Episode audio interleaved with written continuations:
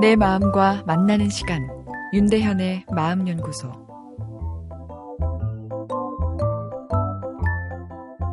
최근 10년간 영성이 정신건강에 어떤 영향을 미치는지에 대한 연구가 활발히 이루어졌습니다. 의학적인 측면에서 영성은 초월적인 존재와의 커넥션, 만남으로 정의되는데요. 과거에는 아, 좀 부정적인 측면이 주장됐었죠. 뭐 예를 들면 어떤 정신질환이 있었을 때 빨리 약물 치료나 여러 가지 의료적 접근을 해야 되는데 어, 너무 초월적인 힘만 고집하다 보니 치료 시기를 놓친다. 뭐 이런 것도 있었고요. 어, 그리고 지나친 초월자에 대한 두려움이 이 불안과 집착을 만들어서 여러 가지 심리적 증상을 악화시킬 수 있다. 뭐 이런 주장들이 이야기됐죠. 어, 그런데 최근 결과들은 이 건강한 영성은 마음을 건강케 한다고 말하고 있는데요.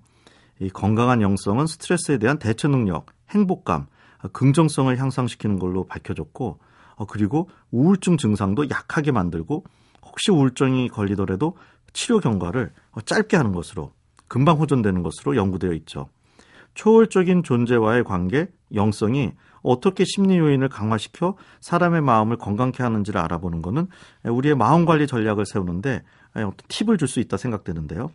우선 영성은 내 상황을 이해하는 데 있어서 긍정적인 인식을 갖게 해줍니다.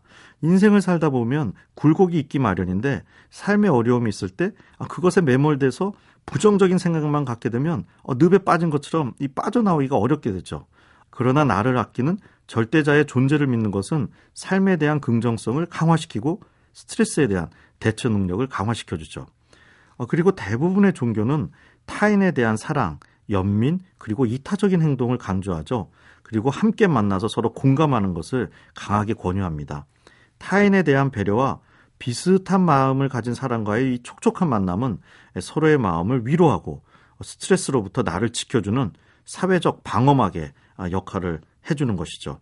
어려운 시기를 좌절하지 않고 견딜 수 있는 힘과 용기를 주는 것인데요.